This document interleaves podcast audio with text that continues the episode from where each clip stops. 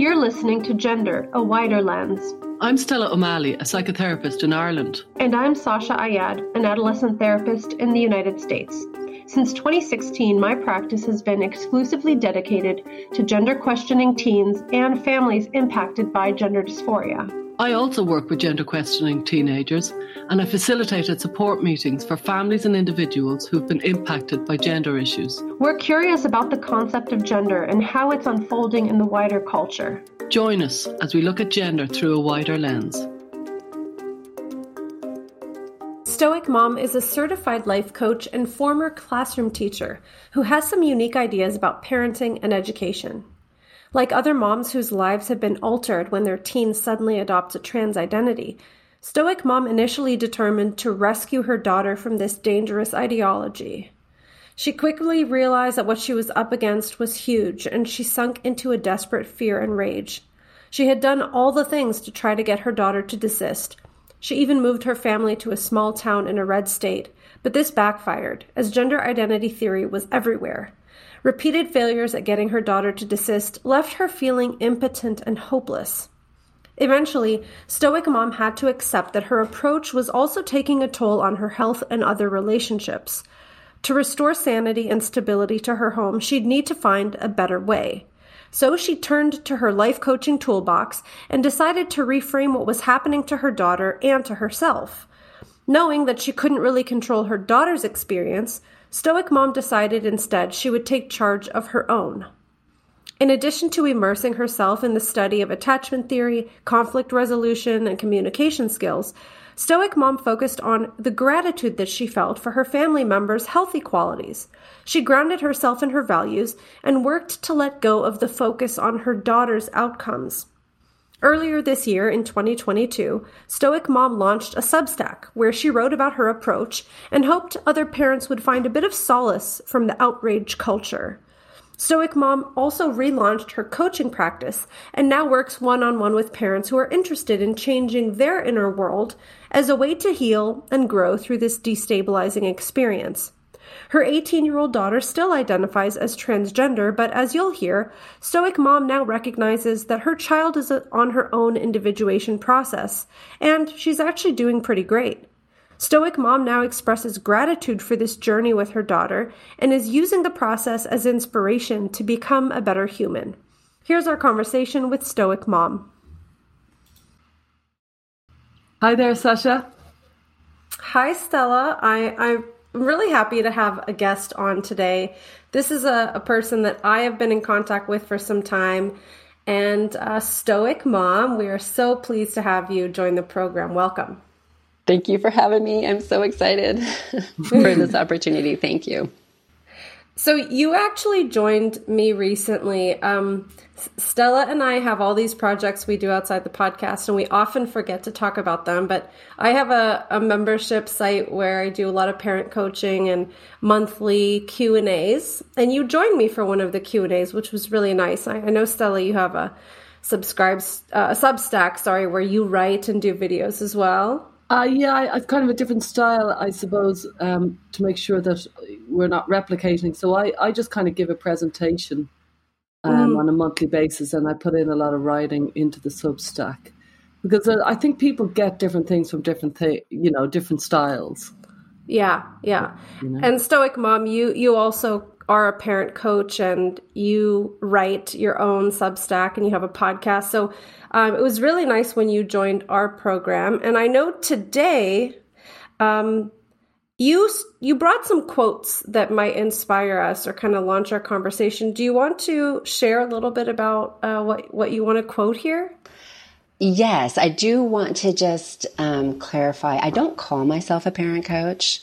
I feel okay. like I could legitimately do that. I'm trained as a life coach, um, but I, I want to be very careful about the type of coaching I do and what people, you know, the impression people get about that because I'm not it's more about how you can change your inner world right rather than you know how you might parent your children while i might make suggestions um, i'm really trying to help parents tap into their own inner expertise and feel confident in that so that's why i don't call myself a parent coach yeah That's actually the whole thesis of your work. You're, yes. you're, you're, basically saying we need to stop trying to change our children yes. and just work on ourselves. So you're you're so right. Good catch there. Um, um, I I've written a few books on mental health and parenting, and you know, at the start, everybody would introduce you always as parenting expert, parenting coach. And I go each time, like, no, no, no, that's not where I'm coming from. My, my job is to make sure that parents kind of tap into their own instinct, you know, mm-hmm, you know, mm-hmm. parent according to their own values and stuff. But it's easy to kind of get worn down when you've been introduced enough times. For example, calling me a psychologist when I'm not a psychologist. or a Jungian analyst, like I tried yeah. to make you before we started. it happens so often. I, at this stage, I, I, I don't defend the point as enough. I'm re-inspired. I'm going to start. um, so you asked about quotes, Sasha, and I have a couple in mind. One that I have been saying often is, "It is no measure of health to be well adapted to a sick society." right, or well adjusted. I forget exactly what it is. I think it was said by Jiddu Krishnamurti, and I don't know if I'm saying that right. But I, I used to be a school teacher and I left education. And um, when I explain why, that's that's why to me is I feel like we're working really hard to force people into a sick society, and we are starting to really see the effects of that. And personally, I think, you know, transgenderism is just one more way that's presenting itself. Is is I think I think it's time for us to to take another look at how we do childhood and or at least look at what we're doing and recognize it's not working. You know, when when our range of normal seems to be getting narrower and narrower and narrower. And we you know have all these labels for these kids who don't function well in the current system. We really need it's time to take a look at the system right? And and find a better way to do things. So and and just along that lines another one of my very favorite quotes um, is albert einstein's quote about i actually should have got these quotes ready so i can quote them properly but um, if you spend or if you try to force a fish or teach a fish to climb a tree, it will spend its whole life believing it is stupid. Right. And so I, I, had a conversation about this recently with um, a mom who helped her son like function in school, right? Because he has autism and it was really challenging. And she put a lot of effort into that and is very proud of that and should be, right? Like she helped him to adapt so he could be in this world and be seen in this world and function in this world. And and I admire that. And, you know, where my mind went with that is if the trees are diseased, like they are in this part of the world where I live, right? There's all this beetle kill and it is quickly killing all the trees. I don't want to, you know, I, I, I want to know where these magical animals might lead us, right? Like, I don't want to force them to climb these diseased trees. I want to, um, I, I want them to be adaptable, right? And we don't really know what the future holds. And to me, like that needs to be the goal of childhood. We need to be raising our children in a way that equips them, you know, where they, they enter adulthood with the confidence that they can figure it out, right? We got yeah. this, we'll figure it out. So, yeah. Yeah. Yeah, I think this has come up a lot, you know, as certain authors and thinkers and psychologists and parents have been talking about like setting kids up for success in adulthood and there have been several elements of you know society that we've seen over the last few decades that seem to hinder a kid's ability to trust themselves and have faith in themselves and be adaptable and like learn from the lessons of stumbling and falling down like i think the ability to fail at least comes up to mind for me do, do you have any particular kind of items that you're thinking about when you say that about like how we have set kids up uh, in a, a sick society? Like, what comes to your mind? Well, um, can I jump into the school system and the problems I see? okay, I'm getting nods. yes. Um, so uh, it, it's actually no secret. If you look into the history of our education system, it's set up the way it is on purpose right? And it is it is a very coercive system right? It's it's set up in a very authoritarian structure. And the reason for that is because that was what the economy needed at that time right? It was the industrial revolution and we needed workers who as you pointed out sasha weren't going to make mistakes right? So so we instill a certain set of values through our education system one of them being that that accuracy is very important right? And so we punish mistakes. And of course that's going to create a risk aversion in our children, right? And so I, which is that, you know, they don't trust themselves anymore, right? They're, they're in a system that um, they are being continuously judged and ranked, right? The education system is judging and ranking us from the moment we enter it. and if you go into college, you get four more years of that or eight more years of that, right? And so we get really, really conditioned to um, external behavior drivers. Does that make sense? And we start to doubt our own internal compass. So, our education system does a really good job of disconnecting us from our intuition. So, that's a lot of what's wrong with the system, right? um, and I, I, have some radical beliefs in this, and, and I know that came up in the Q and A too when I visited. Mm-hmm your group, Sasha, is I, am coming from a very different starting point. Yes, and it, and and these the time that I've spent like researching this and thinking about it has created a very different set of values for me. Mm-hmm. Um, mm-hmm. And to be honest, I think we have really uh, done some damage by by by distancing humans so far from our survival skills, right? There was a time when every human could build a structure to keep themselves sheltered, right? They knew how to keep themselves warm. They knew how to get food without going to the grocery store. And what we have created is a, a worldwide culture of dependency on what I see as corrupt markets.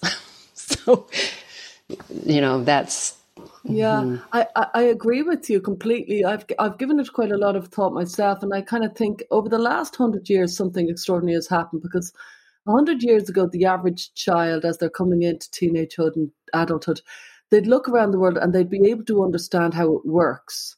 They could understand how the radio works, maybe. Uh, they could understand how various operations worked in their life. Mm-hmm. And then um, our own generation, you know, maybe 50 years ago or whatever, and we were starting to lose the thread of how things work. We could, most people could kind of understand how a TV works or how a, t- a car works, but I certainly wasn't too sure of it. And these days, I think for the first generation ever, maybe in mankind, there isn't an understanding of how things work. And I think that gives us a feeling of chaos and slightly kind of who knows what's in charge? I get Wi-Fi, and if I press the button, I get it. And there isn't a kind of a, a chronological understanding that the average fifteen-year-old had uh, on his looking around his life a hundred years ago. And I think it's created a lot of uncertainty and kind of presumption that the the, the larger powers, because you can't you can't immediately understand life anymore. So that complexity, I think, is really impacting kids. Well, and I think that then it makes sense that we're creating this dependency, yeah. right? And it, it's hard to not see how that serves the markets, right? Yeah. If if you if if you have to go to an expert to have anything done, it seems like, right? Because nobody knows how to do anything. You you specialize yeah. in your one thing and that's your thing, right? And I can see some beauty in that and I do think we all bring our own unique gift um, but yes, things have, we've made things so complex that it's inaccessible to people. And, you know, how many kids can look at their dinner plate and have any idea how that food came to be on that plate?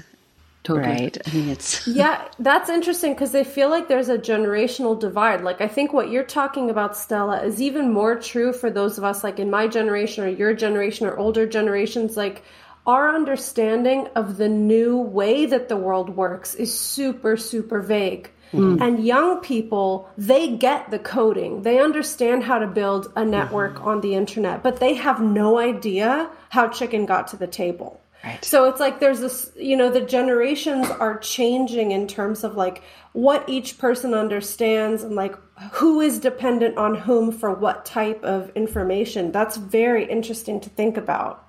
Well, and so my daughter, um, right about the time um, that she and I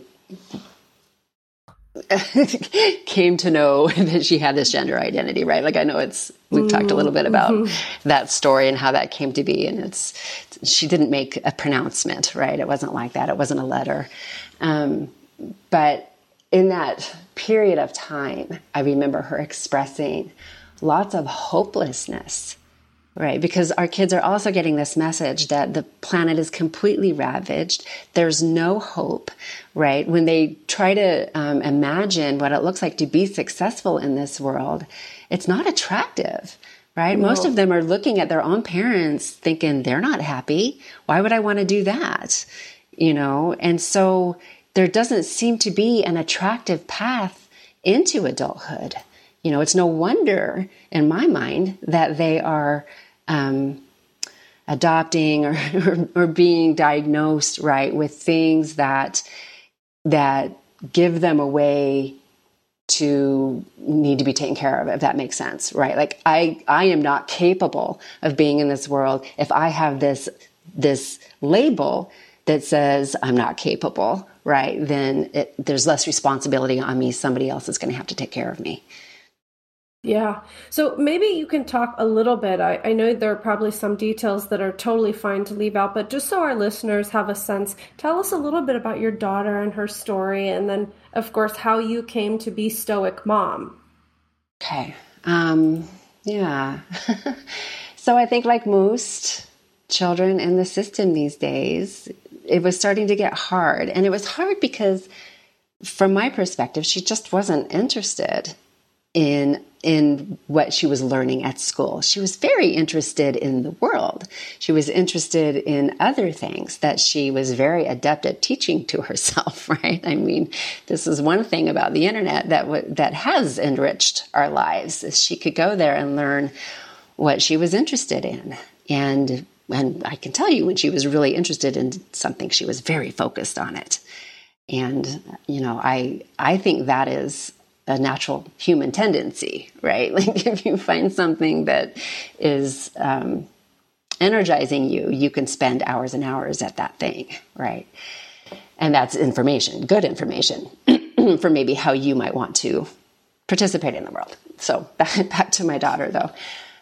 I think she was developing this you know, this very normal self awareness as puberty was setting in, and she was recognizing that school maybe wasn't all that fun, you know, and but now she was concerned about her teachers, where before, you know, I think she was just too young and there wasn't a lot of pressure, and so she just kind of floated through elementary school and now she cares right? Like now she's got these relationships with these teachers. And this is a school where i taught. So all these teachers knew me too. So there was kind of even extra pressure there i think for her to step into you know what middle school was supposed to look like. And she just wasn't interested.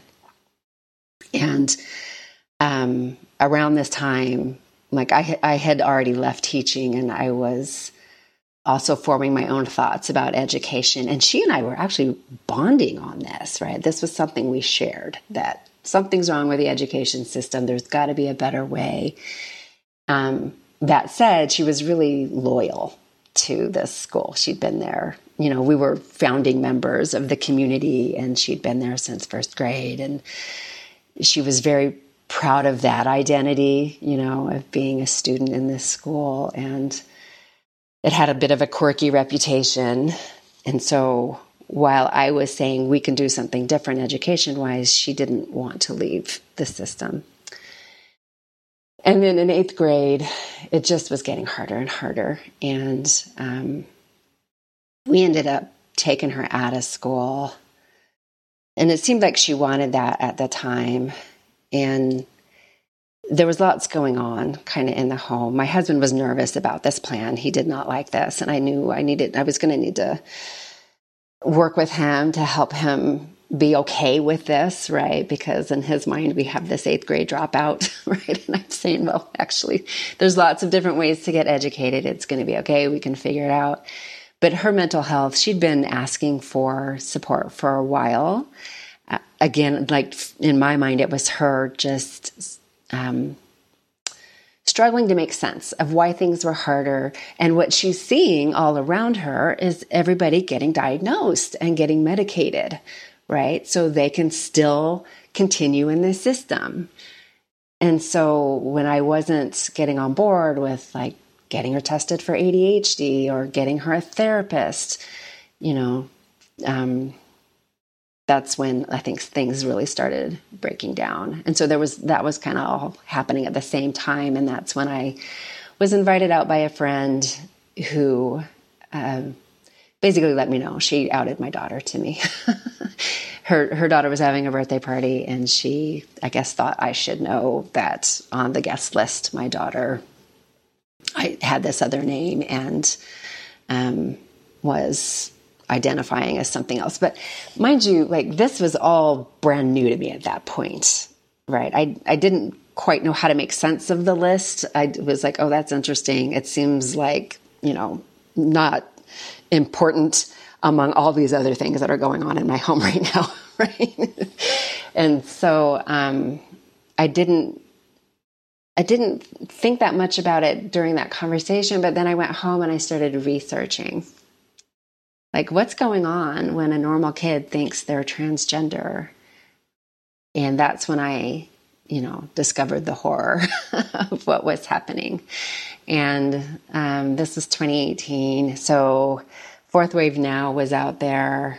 And that's where I saw these stories of estranged families. And I found out about the surgeries and the medicalization and it just all seemed mad to me right? Like this was just insanity you know? I, I also gratefully discovered Lisa Marchiano's um, parent guidance at that point and it was like oh my goodness thank goodness there's somebody sane out there. Like is this mm-hmm. really happening? I can't you know mm-hmm. i couldn't make sense of that. So um and you know as you know sasha it was another year before my daughter and i were actually communicating openly at all about it. She never uh, told us, right? She was just kind of grappling with this on her own and in her friend group and in her quirky school, where you can imagine this was pretty prominent.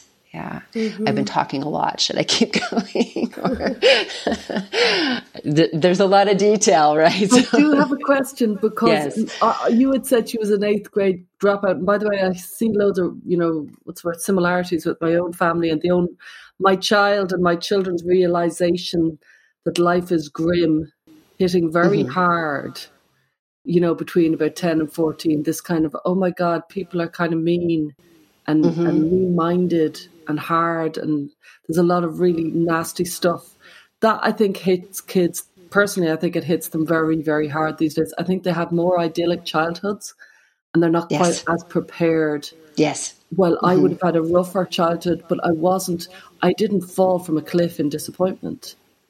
Right. Uh, I think a lot of them do uh, around that age. But I wanted to ask you, third, the, the the eighth grade dropout, but now she's back in school. So did she go back to school or? Uh, she didn't drop out, or I, I didn't know what happened there. So she's okay. That's a great question. So from that point on, um, we did some. I called it world schooling, even though like we weren't leaving the country. Sometimes I call it adventure schooling. You know, it's just unschooling essentially. Life as school is what we did. My son finished out that year, and then we did some of these sort of adventurous types of things. And then when we came back, my son, he ended up taking a semester off. And I was looking at alternative education approaches and uh, part of the self-directed world, right? So there's there's some drama there too. So I won't go too too deep into that. It's it's it's just very it's it's very much part of the the current culture, right? That that. But in terms has, of timeline, right? So, like, sh- the trans identity must have happened before eighth grade. Is that what timeline wise? So, yeah, good question. So, a couple things. One, my daughter has been known to over-report, right? So, she's mm. one of those kids that diagnoses herself with lots of things. And um, if you ask her, she would say she discovered this about herself in fifth grade. Okay. She would also say she was the first among her friend group to come out, which, you know, adds a layer of investment, I think, on her part, especially now that she's got friends that are medicalized, right? That that keeps her, I think, like I said, invested, right? Because to back out would be to also have to look at that, I think, and maybe feel some responsibility there, which I hope she doesn't if she does, you know, find her way out of this. Um, so she would say, yeah, I mean, she would have been 10 and 11 around that time. And then the eighth grade stuff happened. We pulled her out of school. She wasn't talking to me about it. I know I've mentioned a wilderness program that she did um, that maybe we should talk about that too because I do have lots of thoughts of that and, and yeah, about that, and I think it factors into my philosophy even now. Um, but I did encourage her through letters. We couldn't talk to her on the phone, but I had mentioned it to her therapist there. I encouraged the therapist and her to dig into it, and and, and she didn't. She didn't want to and you know the therapist would talk to us and say no she she i can't seem to get a conversation started about that. Um, when we so what, what prompted you to decide to, to do wilderness? Just to help parents kind of who may be in a similar boat like what was that decision? Because I, I know your story and i know you have some complicated feelings about it in hindsight. Yeah so um, so we had some connections my husband and I both worked in wilderness therapy. That's how we met. And so when she was asking for therapy, and she, there was one conversation where, um, you know, it was just a rough afternoon. She wouldn't go into this store. The family was out running some errands, and she she wouldn't go in. And I, it was just weird, right? It was like a weird day. She was kind of like breaking down, like I can't I can't go in and talk to the people in there, right? And that's what it, it was about. Was she couldn't even talk to the clerks in the store, and so um, I was trying to like debrief this with her when we got home, and she kind of just fell apart. And I'm like, "What? What's happening right now?" And she said something about therapy. Gosh, what was it? Because because basically she's I, um, there was something about, I think I wanted her to say, maybe see the school therapist, and she was worried the therapist might tell us something. And I said, well, they can only really tell us things if there's some threat of self harm or something like that. And she said, well, there is. Right. So I had this moment of, oh crap, right? Like I, I'm chugging along thinking, you know, I'm confident, yeah. I got this, we got this, right? And then she says this, and, it's my confidence just dropped out. I was like, oh, maybe I don't got this. Right? Mm-hmm. maybe this is bigger than what I can handle. And and I've got my husband freaking out about my kid not being in school or our kid not being in school, right? And and he says, you know, what about wilderness?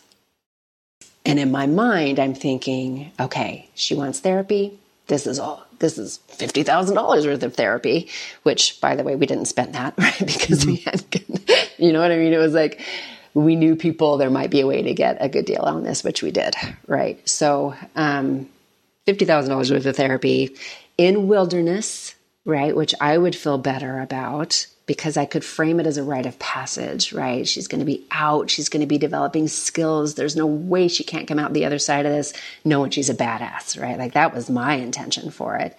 It'll give my husband and myself time to get on the same page, right? Like just logistically. Yeah.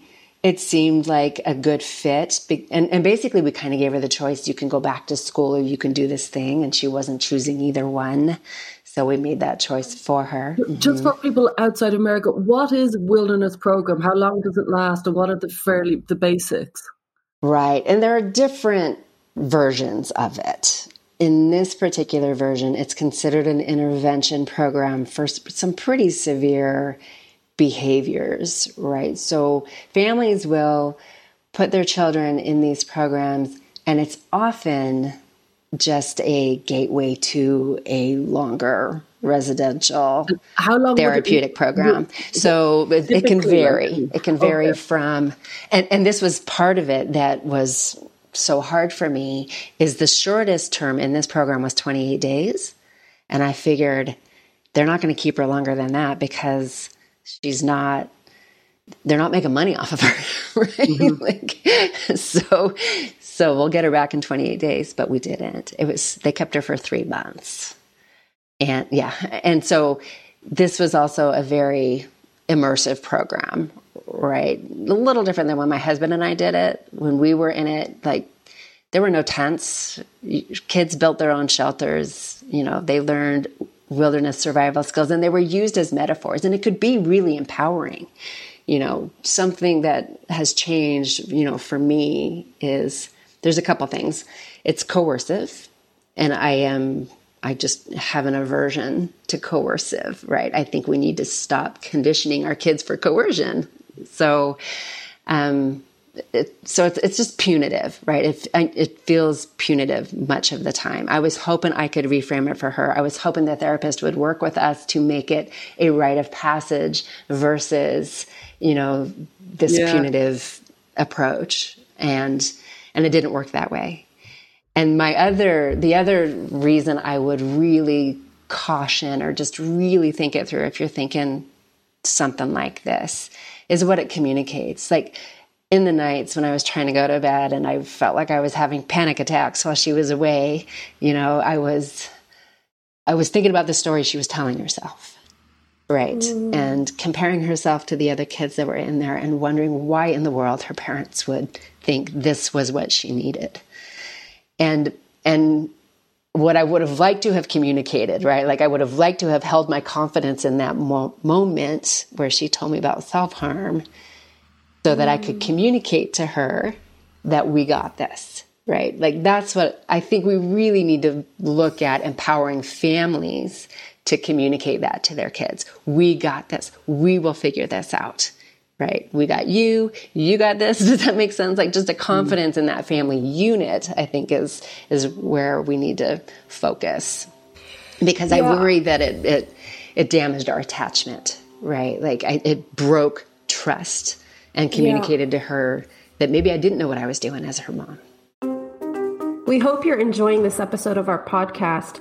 We work very hard to maintain high quality content for this show, and we're grateful to ReIME and GenSpect for supporting us. ReIME, or Rethink Identity Medicine Ethics, is a non profit organisation dedicated to improving long term care for gender variant individuals. Visit rethinkime.org to learn more. And GenSpect is an international alliance of parents and professional groups whose aim is to advocate for parents of gender questioning children and young people. If you'd like to become a patron, you'll have access to weekly transcripts and special Q&As and you can join our listener community. Now back to the show. It's so difficult because to stick with your point for a minute, like what's coming up for me is this idea that as your parent, you're out of control I don't know how to handle you. You need really special intervention. Which unfortunately almost validates this tendency a lot of young people have today, which is to be obsessed with self diagnosis and what's yes. wrong with me and so on. And I, I hear your story, and a lot of times when I'm consulting with families, I say be careful about the attachment. If if there's an attachment issue woven into this identity question, then you do have to be really, really mindful about what happens next and on the other hand, I mean, I have seen like sometimes what's going on with the kid is so chaotic and so disruptive that sending them for a little bit of a break in some types of therapeutic boarding programs is actually very healing. It gives everybody a little bit of space.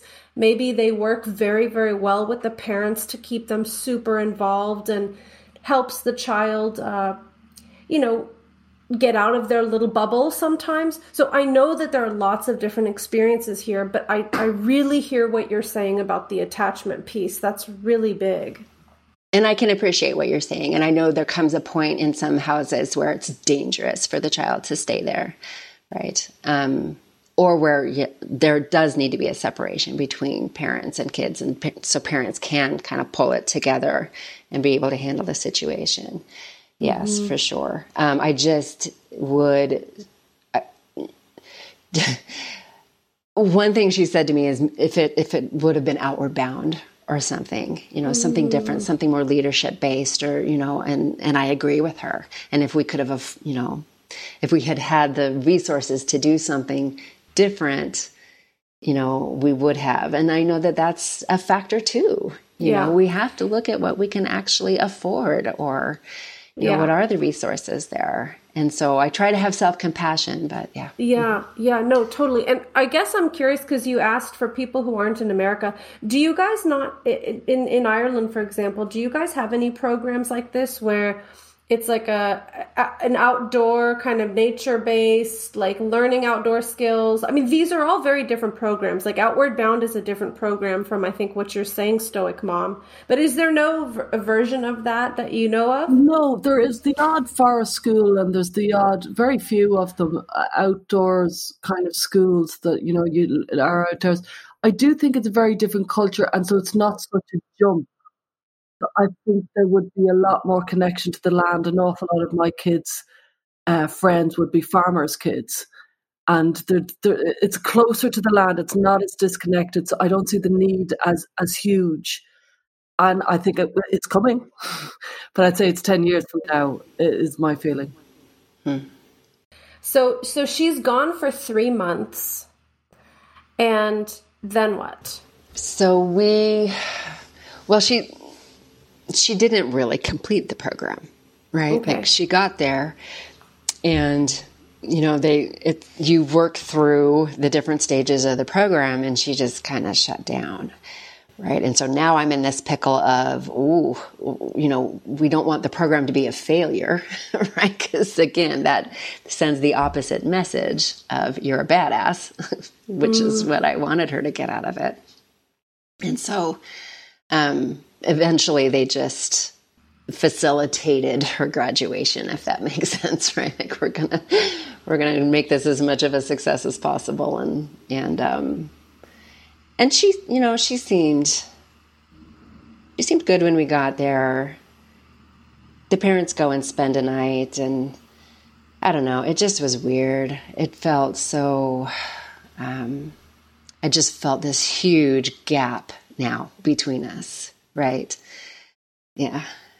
And there was one night in the hotel where her dad and her brother weren't there. And I brought this, uh, I brought up the identity thing. I just brought up the other name. I don't think I even ever said the name out loud to her, but I just said, you know, I just kind of want to know where you are on this. And she said, it's not a thing. You know, she, she, she was saying, that's it's not a thing. Drop it basically mm-hmm. is what she was saying. And so you know like i said in the q&a i gladly dropped it. I wanted it to be dropped and i dropped it. And it was another year of actually she was unschooling. Um, and and we made a move at that point too. I just wanted her to have more access. And so we moved from like the suburbs into downtown. Uh, it was a very lively downtown where we lived. There was lots of things to do down there, and she had a skateboard, and you know she could get around that way because at this point she was 14, and so there wasn't, you know, she couldn't drive herself anywhere. Um, and there was like I just realized she didn't have any breasts. Right, her she was tall and lanky and and I knew I had to get real, right? Like she's binding. And that terrified me. And so I was thinking, I got to get her out of that binder. And I picked her up from hanging out with some friends one night and I, I, I brought it up again because they said later, bro, as she got in the car. And I just said, Do your friends still use that boy name with you? And she said yes. And we just had the conversation. But what was interesting about the conversation is she wasn't really saying anything. Like I had to say it, and mm. she would confirm it. It's so interesting. Yes. And she told me in that conversation, I never would have told you. But she also expressed gratitude. Like, I'm so glad you brought it up, you know? And, and we kind of ended that with, um, we had a, a we were going to go buy her a sewing machine the next day and we were going to have to drive, you know, about 45 minutes to get it. And I said, let's continue this conversation tomorrow. I would imagine, you know, now probably the best thing we can do is look for a therapist. At that point, I didn't realize you know, how much therapy had been captured either, I think. You know, I didn't think mm-hmm. it would be as mm-hmm. hard at that yeah. point to find somebody. Um, but I've had pretty good luck with that too. I've screened pretty carefully. Yeah. Still, even therapy at this point, I would not have put her in one on one therapy if I were going to go back and do it again. In so. in the in the introduction that that we shared before the start of our conversation, you said like, you know, I spent a lot of time trying to make my kid desist and then I realized it wasn't working. This conversation in the car about the boy name and her friends and you know, when you were thinking about binding, was that an example of you like trying to make her desist or had you already shifted into like a better place at that point? Uh, no, this would be the start of the. No, um, I had not shifted, but I did know because I had done the research before how carefully I was going to need to navigate this part. Okay. Right. And so that question or that conversation went, I think, as well as could be expected. I wasn't trying to be persuasive, I was just asking questions. Mm-hmm. But I was also glad we didn't have a lot of time that night and I could, like, uh, formulate a plan, right? And, and calm myself down. I didn't get, I don't think I got escalated in that conversation at all. You know, I just was saying, I'm going to need some time to wrap my head around this. You know, I was, I was buying time and I was asking mm. questions. And the next day, same thing, right? Like, even though I went to bed that night freaking out, right? the next day on that ride, we had a fabulous conversation, you know, and mm. I was asking lots of questions. And at one point, I brought up the binder. She seemed surprised that I would even know what that hmm. meant, you know. And she said a friend had bought it for her like a year and a half earlier. Ugh. Um, and I never got her out of the binder, you know.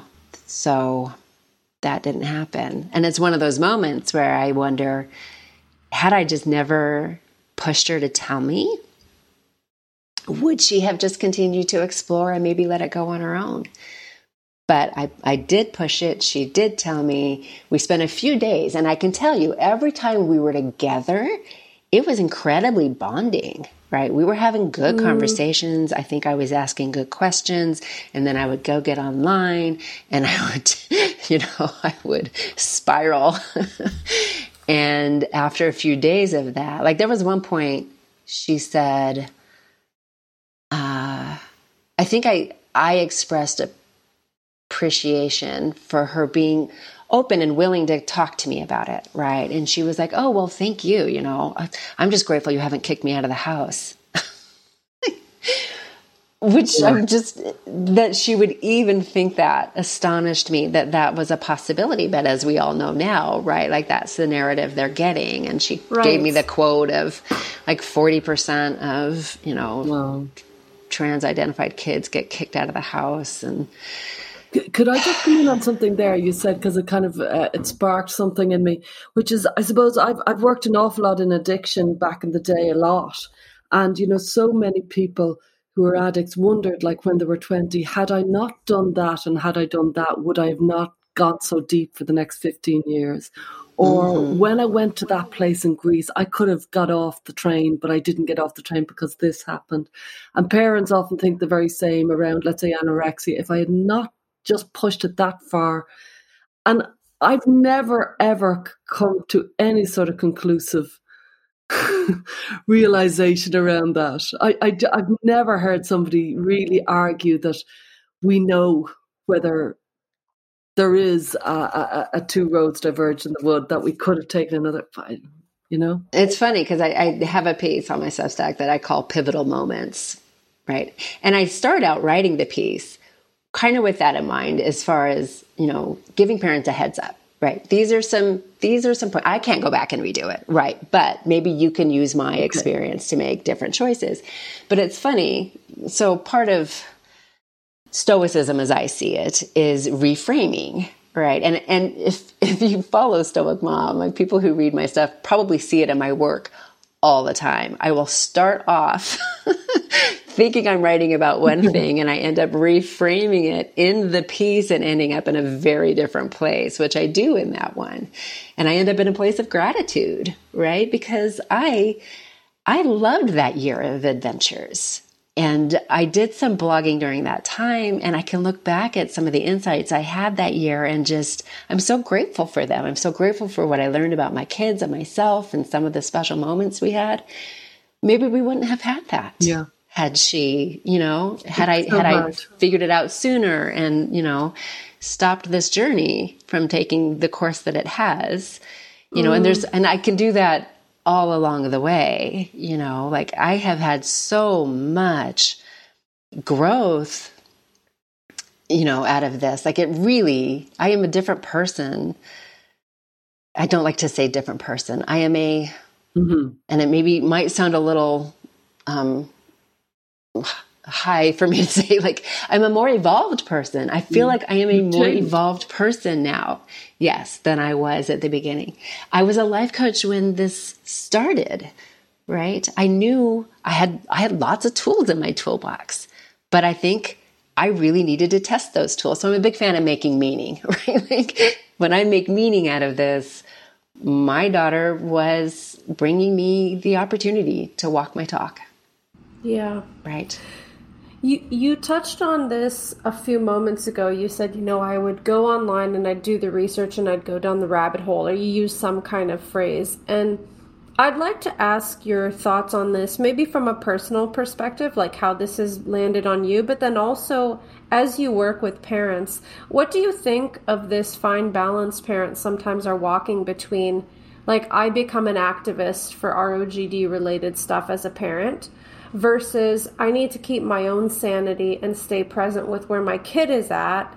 And sometimes, uh, in my experience, there can be a tension with those two things. It can be really hard for some parents. And then again, I understand why activism and becoming like this fighter is an important part of cer- certain parents' processes. But it, I just find it's very tricky. So, just can you share some thoughts on that? Yeah, I have lots of them.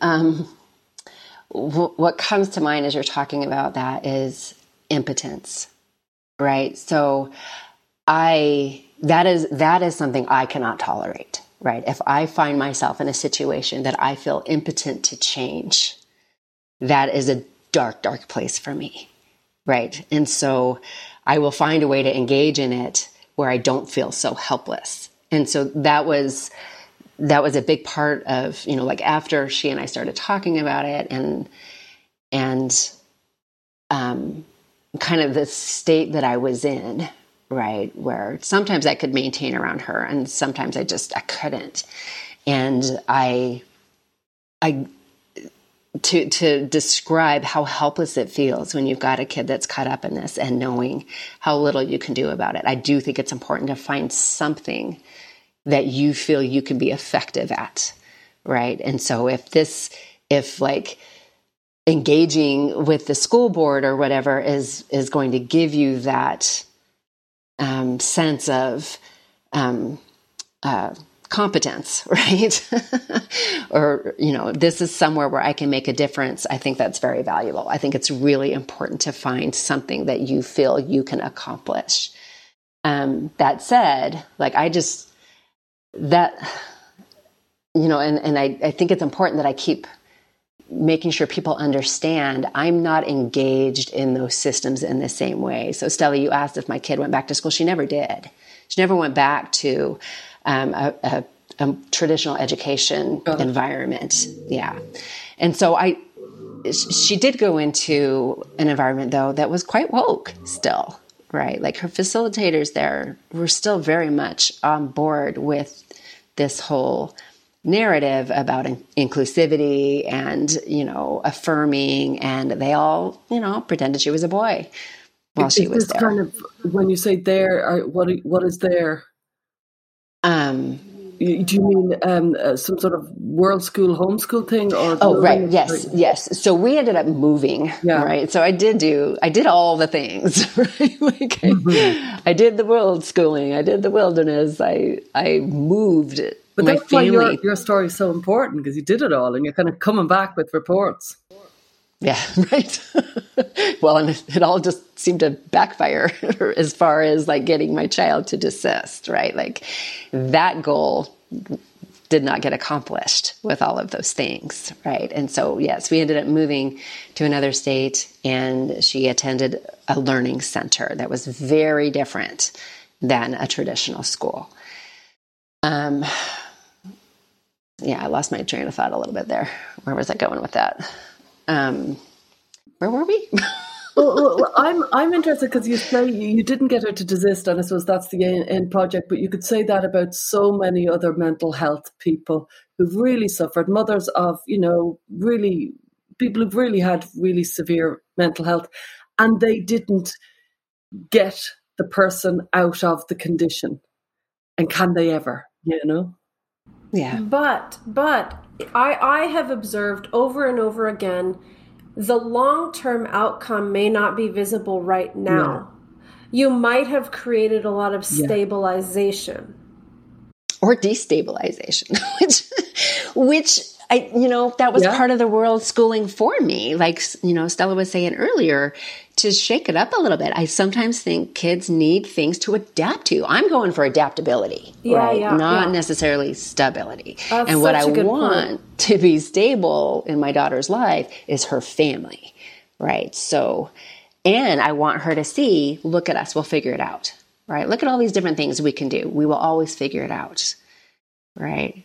And and I remember kind of how we went down this path. We were talking about feeling um, competent at something, right? Feeling like we can affect change because you know learned helplessness is real, and this is what a lot of our kids are experiencing. And I think families are going through this in this situation, this sense of there is nothing I can do, right? And so And, and Sasha asked a very important question, which is the kind of the the very uneasy issue of uh, parents, be, understandably and justifiably, becoming very politicized when there's an actual emotional tragedy happening in their own home. And I get it, but it can feel like it's a it's a way, it's a coping mechanism. And it could be somewhere where we can retreat into and escape from the distress. And I get it, but it's an issue.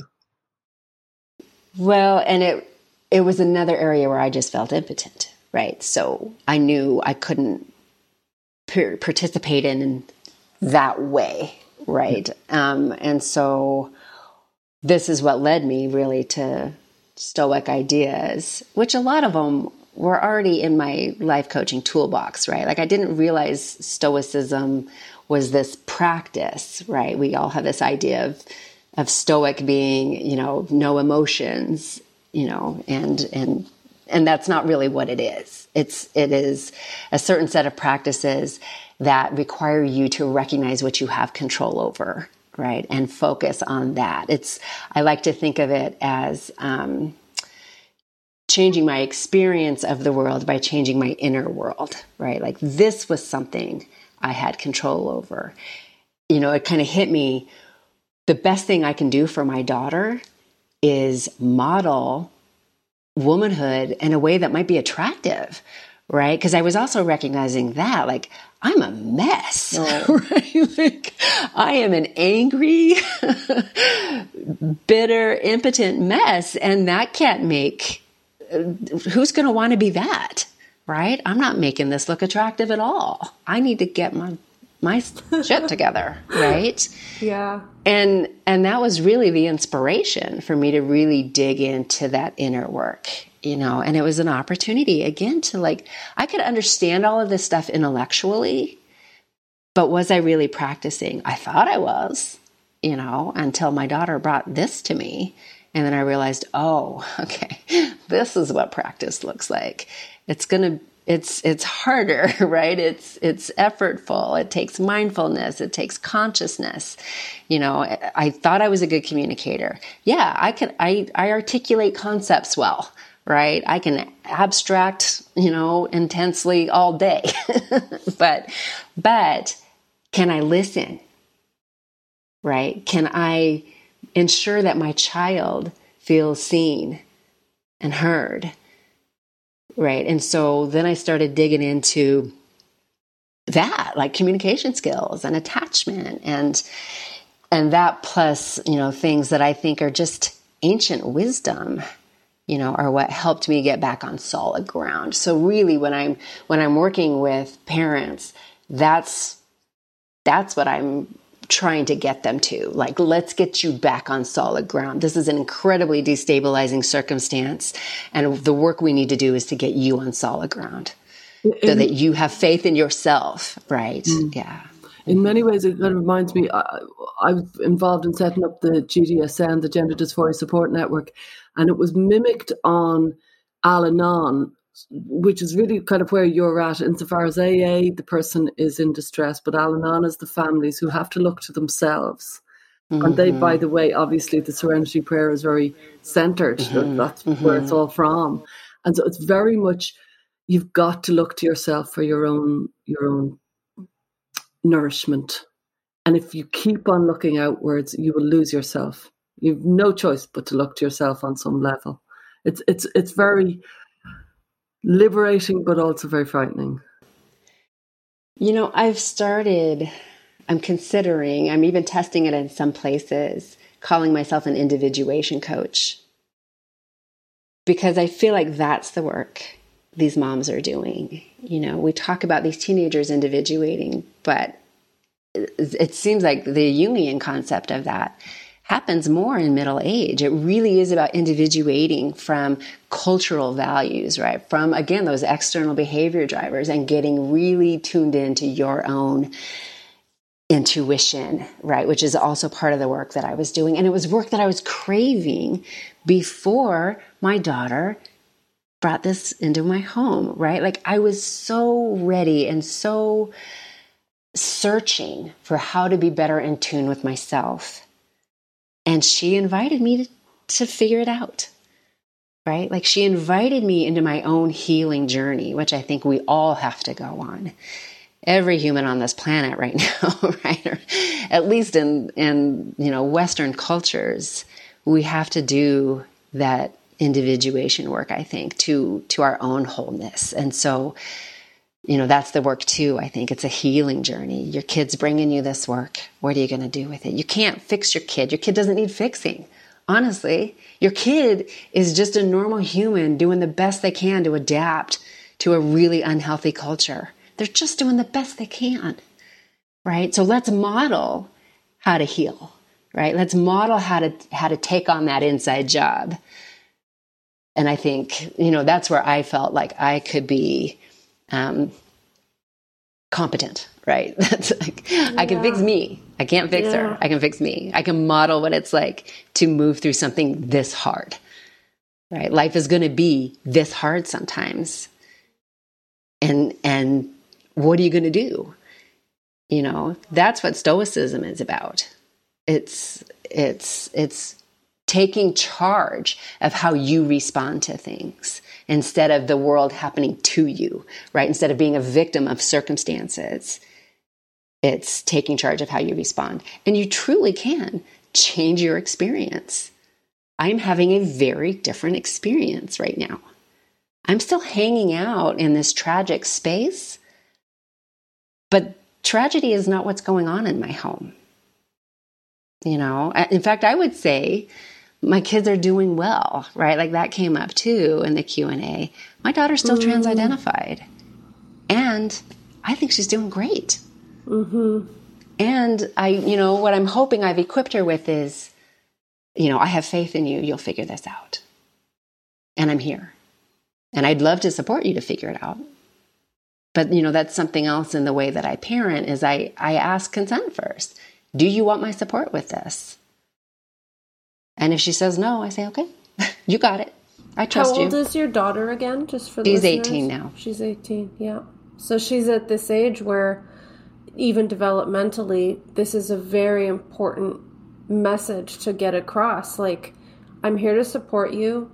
I've, I've shared some of my concerns, but I have to trust that you will figure this out. And that's very challenging. But, I, you know, I'm reminded of something that you said recently about how some parents believe that they are not deserving of joy or happiness if their kid is still stuck here or if their kid is transitioning or if their kid's identity is in crisis like and you you say no I don't believe that I believe that you still deserve to have I mean I'll let you say it can you just elaborate on that point a bit Yeah. Um, also, I, I want to bring it back to modeling again.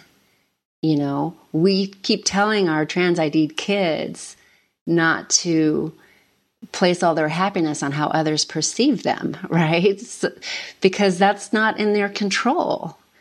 And so when you've got an adult child, they're not in your control. Are you going to rest all your happiness on that other person's experience?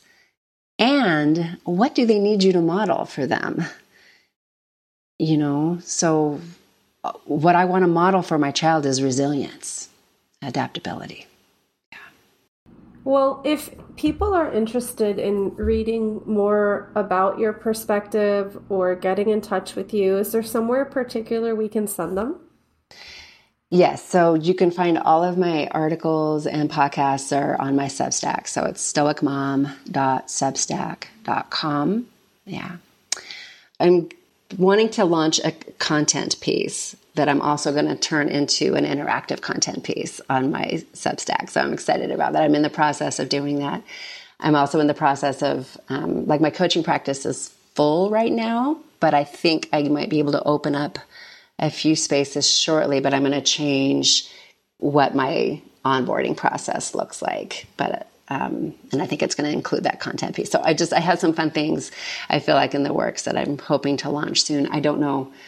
It'll probably be after this publishes. I'm not sure when this will publish, but um, well, we have several weeks. We record and then publish a couple weeks later. So why don't you just keep us posted, and we'll update the show notes with any new offerings that you have for parents. Okay. I will do that.